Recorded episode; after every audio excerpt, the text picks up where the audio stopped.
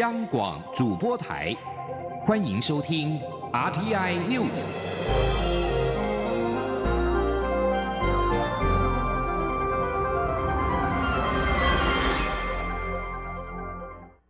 各位好，我是主播王玉伟，欢迎收听这节央广主播台提供给您的 RTI News。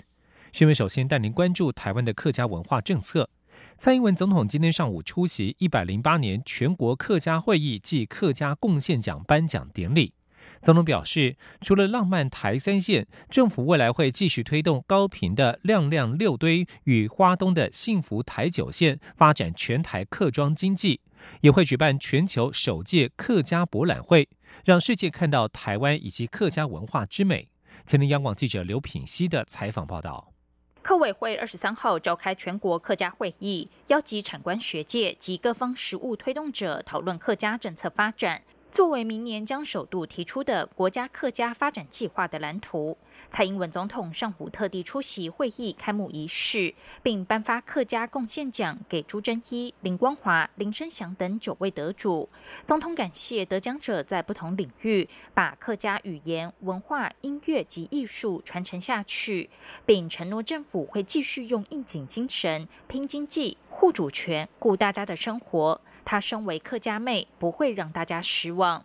总统表示，政府带头传承客家文化，目前台湾已经是具备完整客家政策的国家，客语已成为国家语言。未来政府会提出国家客家发展计划，一步步让客语回到生活中，也会办理全球首届客家博览会，邀请世界各国来台互相交流学习。此外，浪漫台三线已经展现成果，吸引许多日本、韩国观光客。政府未来也会加速推动高屏地区的进进六堆与花东的幸福台九线，串联环台客庄国际观光，打造客家369幸福计划。他说，我们会继续推动高屏的讲讲六堆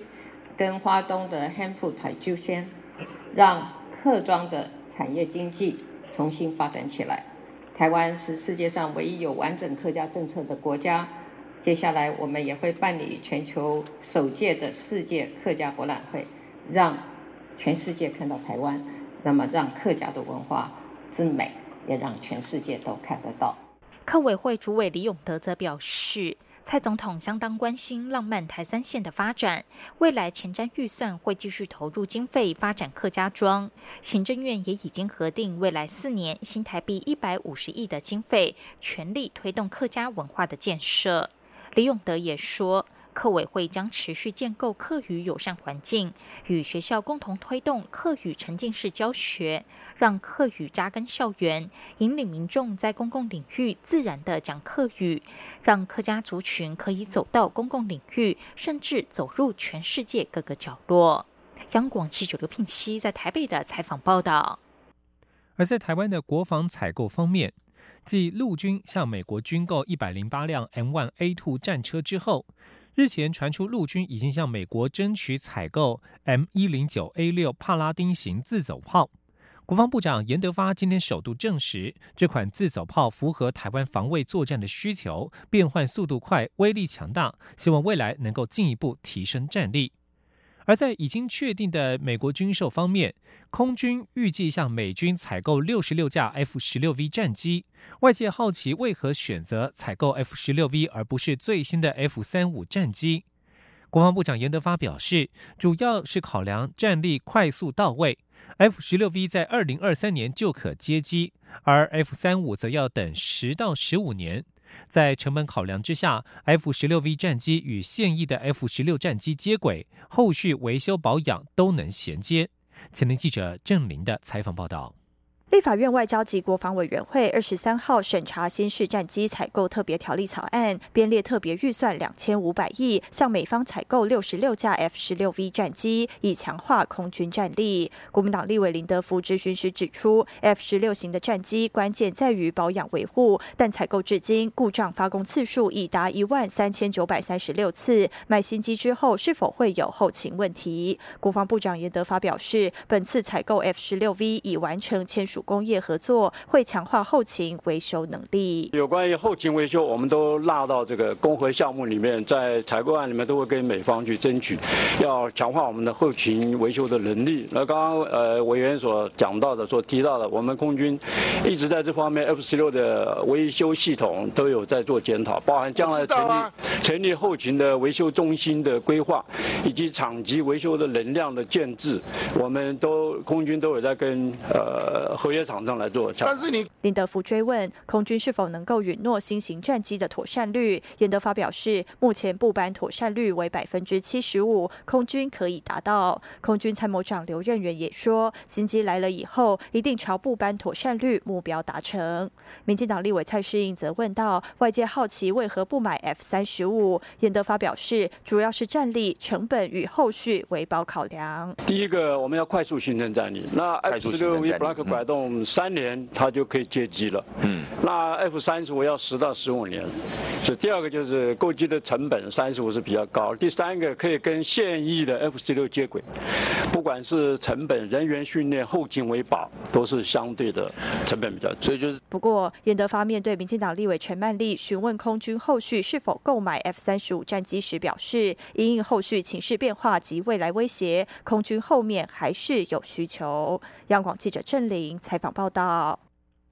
而在网络科技方面，台湾则是要加紧脚步跟上。国家通讯传播委员会 NCC 正在进行 5G 试照的作业。不过，随着中美贸易战持续，美国总统川普竟表示不排除跳过 5G 直奔 6G。对此，立法委员郑宝清今天质询 NCC 代理主委陈耀祥如何因应。陈耀祥答询表示，任何一项技术发展都需要时间，目前 NCC 还是积极展开各项工作，希望如期在明年揭开台湾的 5G 元年。前天央广记者吴立君的采访报道。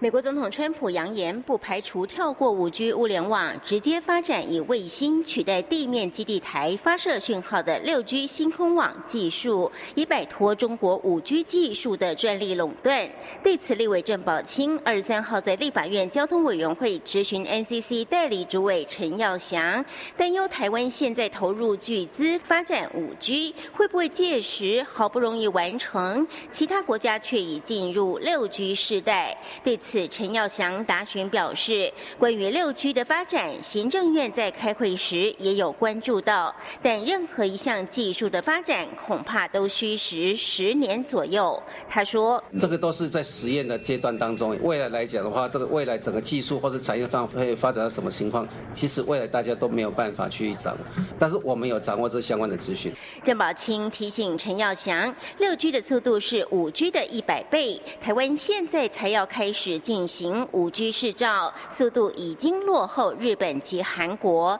千万不要慢到人家 6G 都出来了，台湾还停留在 5G。 陈耀祥则强调，台湾还是 5G 的前段班，即使未来发展到 6G， 卫星的讯号接收也会有问题，需要克服。此外，针对 NCC 将3个 5G 频段的底价定为新台币300亿元，郑宝清也担忧标金这么高会不会流标？对此，陈耀祥表示，应该不会。报告委员，基本上来讲哈，这个标金我们是委托国际团队去进行这个评估了哈。我们这个是依照国际的标杆比较的结果来讲，这个底价当然不算低，但是也没有特别高。会不会产生流标的状况？应该是不会。目前有5大电信业者申请 5G 投标，10月3号截止申请后 ，NCC 就会进行资格审查和竞价作业。最迟明年1月初即可完成 5G 试照，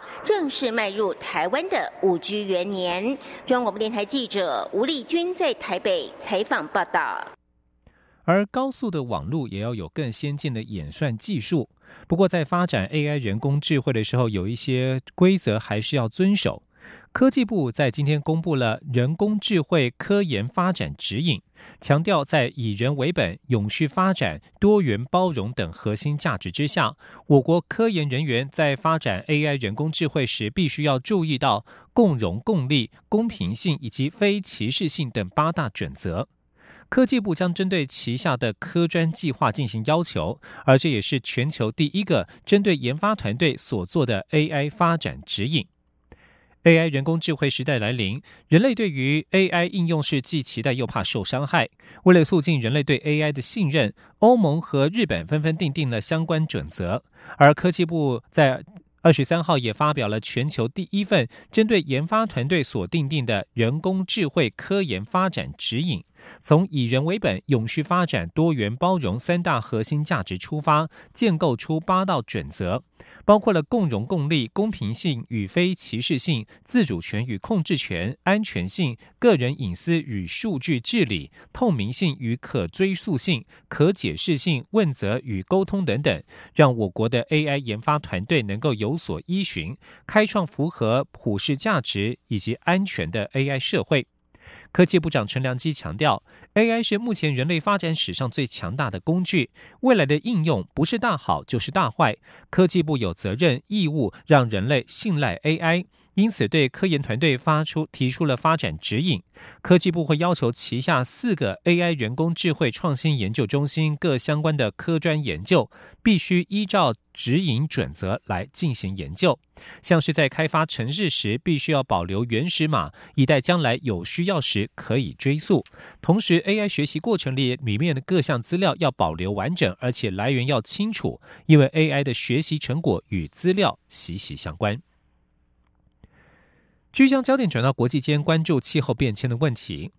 联合国22号公布报告表示，由于全球暖化失控，截至2019年的近5年期间，将会是历史上最热的5年。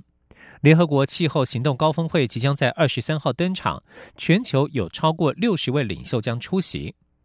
报告作者科学咨询小组表示，估计2015年至2019年的温度将比工业革命前高出摄氏 1.1 度。而且比2011年至2015年高出摄氏 0.2 度。过去这4年已经写下了自从1850年来有记录以来的最热年份。报告指出，2018年的二氧化碳排放量不但是没有下降，反而上升了 2%， 达到历史新高的370亿吨。更重要的是，排放量还没有开始下降的迹象。现在有许多人都在苦思对抗气候变迁之道。日本新任环境大臣小泉进次郎22号誓言，要让对抗气候变迁变得性感而且有趣，借此动员年轻人，推动日本迈向一个低碳的未来。全球数以百万计的年轻人日前在20号走上街头，表达对于政府未能控制碳排放的愤怒，而日本首都东京的学生也共襄盛举。焦点转到国际间的政坛。22号公布的一项民调显示，角逐美国民主党总统提名人的麻州参议员华伦，在选战关键的爱荷华州民调首度超前前副总统拜登。根据迪蒙纪录报美国有线电视新闻网 CNN 的调查，华伦以 22% 的支持度超过拜登的 20%， 以及佛州参议员桑德斯的 11%。在人数爆棚的民主党参选人当中，拜登原本一直保持声势领先，但是这项民调显示，华伦在初选关键的爱荷华州支持度上扬，而至于民主党的其他参选人，在民调当中只获得1位数的支持。另外，《华尔街日报》22号报道，共和党大金主赌场大亨艾德森曾经在上个月的一通电话当中警告美国总统川普，升高与中国的贸易战争恐怕将伤害他的连任前景。艾德森是共和党竞选经费的主要赞助者。以色列的阿拉伯政党联盟打破长久以来的惯例，在22号宣布支持前参谋总长甘茨出任以色列总理，寻求阻止以色列总统要让现任总理尼坦雅胡筹组下任政府。以色列在17号举行大选，阿拉伯联盟政党获得13席，成为共120席以色列国会当中的第3大势力。阿拉伯政党联盟在22号宣布戏剧性的举动，决定支持甘茨出任总理。联盟领袖欧德表示，联盟的决定并非为甘茨的政策背书，而是为了不让尼坦雅胡继续执政。尼坦雅胡时代如果结束，将会是以色列政治的重大时刻。尼坦雅胡总共担任以色列总理超过13年，打破历史纪录。以上新闻由王玉伟编辑播报，稍后请继续收听央广午间新闻。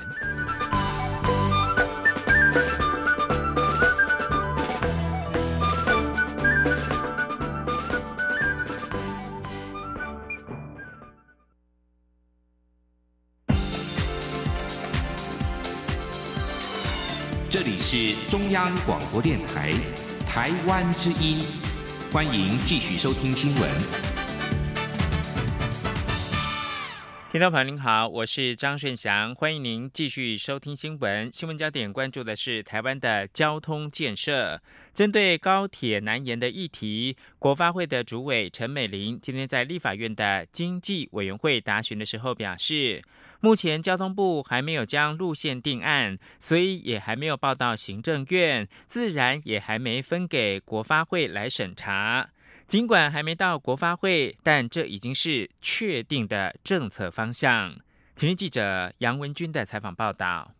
立法院经济委员会23号邀请国发会主委陈美伶报告并备询，委员们都相当关心高铁南延屏东议题。民进党立委庄瑞雄就询问，为何行政院长苏贞昌宣布高铁南延屏东时，国发会却说还没审查。陈美伶指出，依照行政流程，交通部目前正在进行可行性评估，所以还没报行政院。若完成评估，送入行政院，就会交给国发会审查。尽管相关计划还没到国发会，但高铁南延已是既定政策。他说，那个已经是在走行政流程了，并没有说这个政策不做了。这个政策是院里面其实早在前瞻基础建设，再加上当天院长去当地在做更完整的说明之后，这已经是一个确定的政策方向。时代力量立委徐永明则呼吁国发会不要沦为橡皮图章，虽然这是行政院强推的政策，但专业还是要有，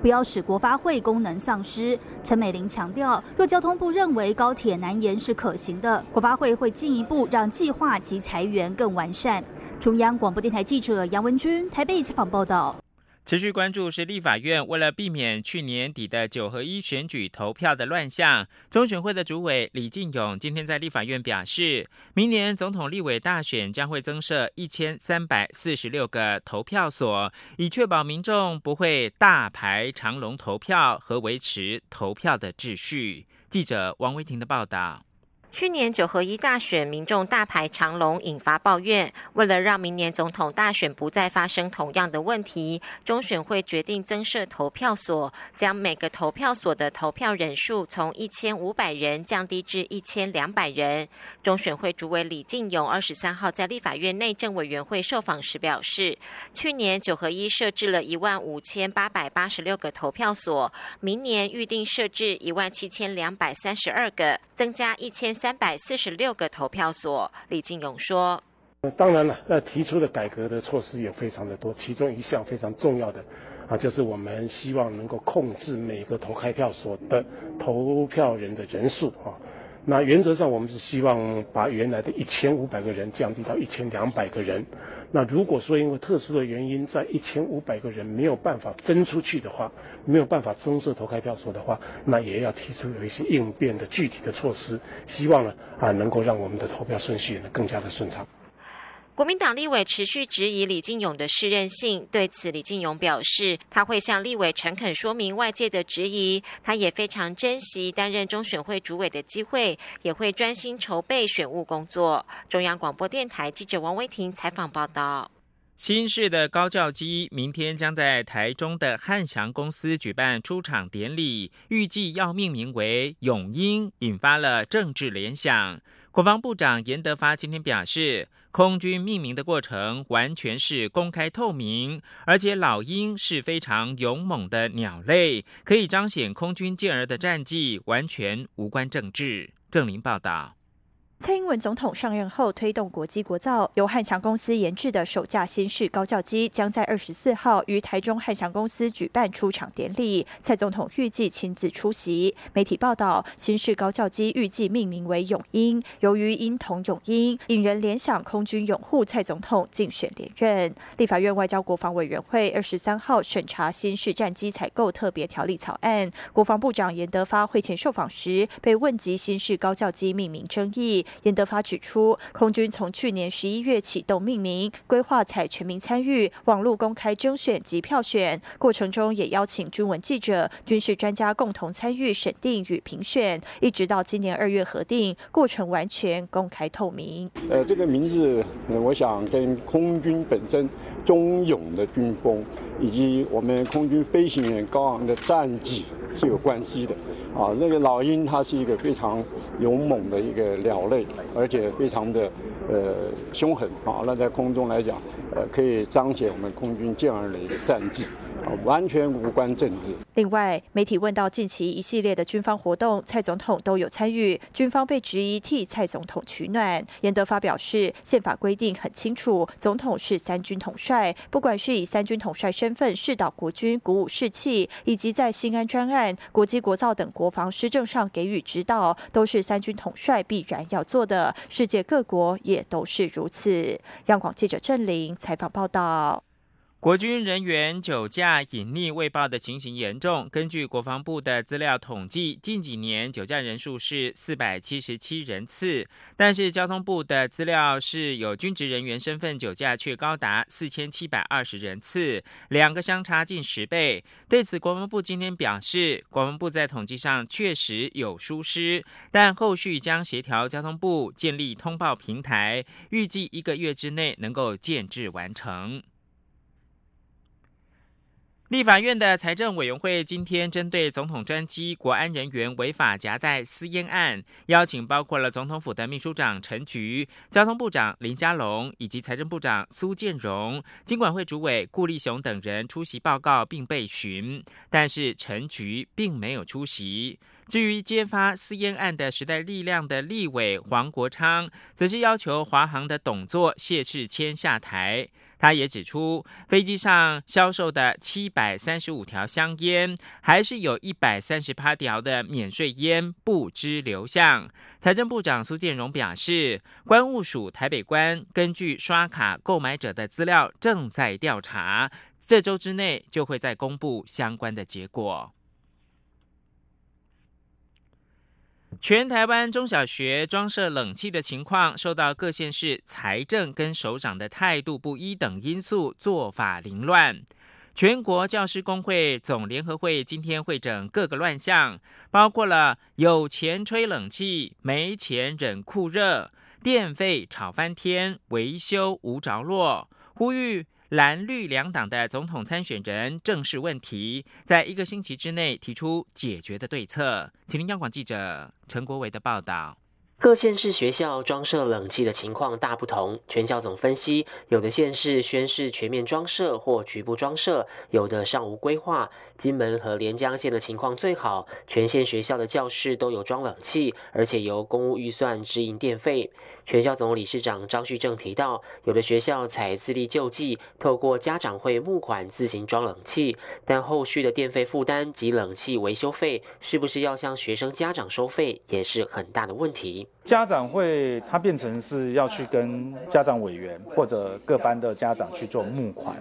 那在募款的过程中，那就会出现说，有的家长认为其实他本来就不赞成他的孩子吹冷气，然后他也不愿意去做这个捐款。 那因为又担心说，如果他不捐款的话，是不是孩子会被排挤？所以就变成了一种不乐之捐。然后甚至有这种情况，就是说，那我捐了装设了，我孩子毕业以后可不可以拆走的这样的一个说法出来。 全教总指出，由于台电还有契约容量的收费规定，导致有的学校被迫订定高额契约容量，否则就要支付高额的超约附加费，成为冤大头。张旭正表示，这些乱象都待中央提出统一的因应办法，因此全教总将把相关问题寄给下一届民进党总统参选人蔡英文以及国民党总统参选人韩国瑜等两大阵营，要他们在1周内提出解决对策。全教总后续 将公布回应内容，期盼参选人都能重视中小学装设冷气的问题。中央广播电台记者陈国伟台北采访报道。士林夜市又传出售价不合理一事，有人说台北市长柯文哲假如能够解决，就要捐钱给台湾民众党。柯文哲今天表示，市政府没有办法让这一类的事件不再发生，所以他认为重点还是在于商圈要有自治的能力。请听央广记者王兆坤的报道。不少外国观光客都会游览的士林夜市，又传出贩售价格不合理的情形。台北市长柯文哲受访时表示，无法保证这类事件100%不再出现，但一旦发生，就会稽查处理。柯文哲说：“像这种商圈里的，所以其实更重要的是，要商圈要有一种自治的能力。当然，市政府的立场是这样的，有出现我们就会去查处。但是我们没有办法说完全说它不会出现。所以其实更重要还是要有一种。”地方的组织里面自治的能力。台湾民众党日前推出第一波区域立委参选人，外界认为亮点不足。柯文哲以自己2014年参选台北市长为例指出，当时也没有人认为他会当选，毕竟人因有梦想而伟大。对于时代力量批评柯文哲的国家主权立场，柯文哲反问民众党哪里没有做到台湾的主体性与优先性。他并重申所谓的两岸一家亲不涉及政治，只是留下一个回旋的空间，表达情感上的善意，但该准备的国防与经济还是会处理。中央广播电台记者王兆坤台北采访报道。医药新闻，由于辐射会诱发癌症，使民众开始重视医疗辐射的曝露量。为了减少不必要的辐射，台大医院运用 3D 立体定位来辅助完成心导管的电烧手术。过程当中不仅不需要 X 光的照射，而且更为的精准。肖兆平的报道。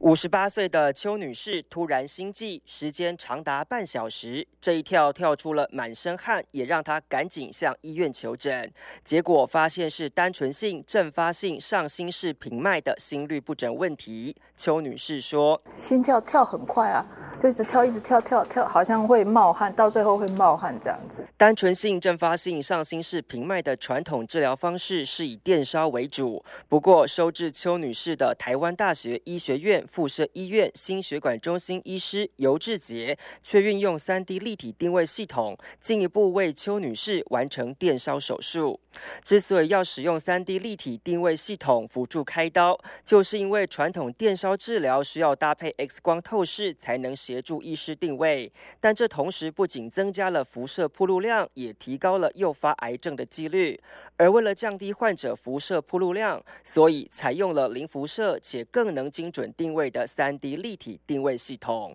尤志杰说：“传统的治疗一定要用这种辐射线的方法去看到导线在身体里面的状况。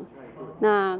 所以现在新的这种 3D 定位可以不要用这个 X 光透视的方法，就把导线放到我们想要的位置，而且做好精准的定位。”台大心血管中心医师林亮宇还说，由于没有辐射，所以有心律不整的孕妇可以不用忍耐到生产结束才治疗，而且医生跟孕妇也不用在手术中穿铅衣，更是双赢方案。他说：“那个铅衣是好几公斤重啊，那个如果说你背着铅衣做手术，其实是还蛮辛苦的。现在我们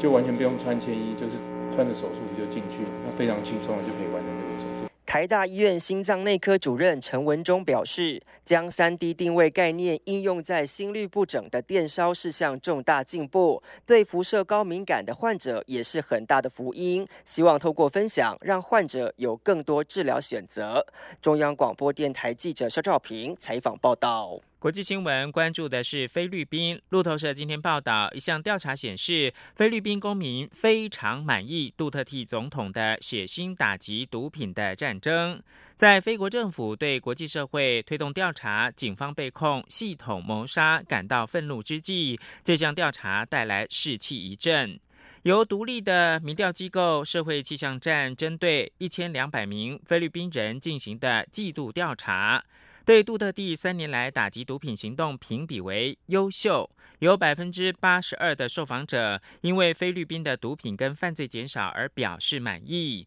相较之下表示不满意的只有 12%。最后把新闻焦点关注到香港，部分铁路站22号晚间再遭反送中示威者破坏，经过通宵的修护之后，各地下铁路跟机场的铁路服务今天早上已经是恢复了正常。而香港众志秘书长黄之锋近日在美国游说香港人权跟民主法案获得了高度关注。香港众志的常委罗冠聪22号表示，为了延续游说工作成果，26号他将会出席美国联邦参议院的听证会。以上新闻由张顺祥编辑播报。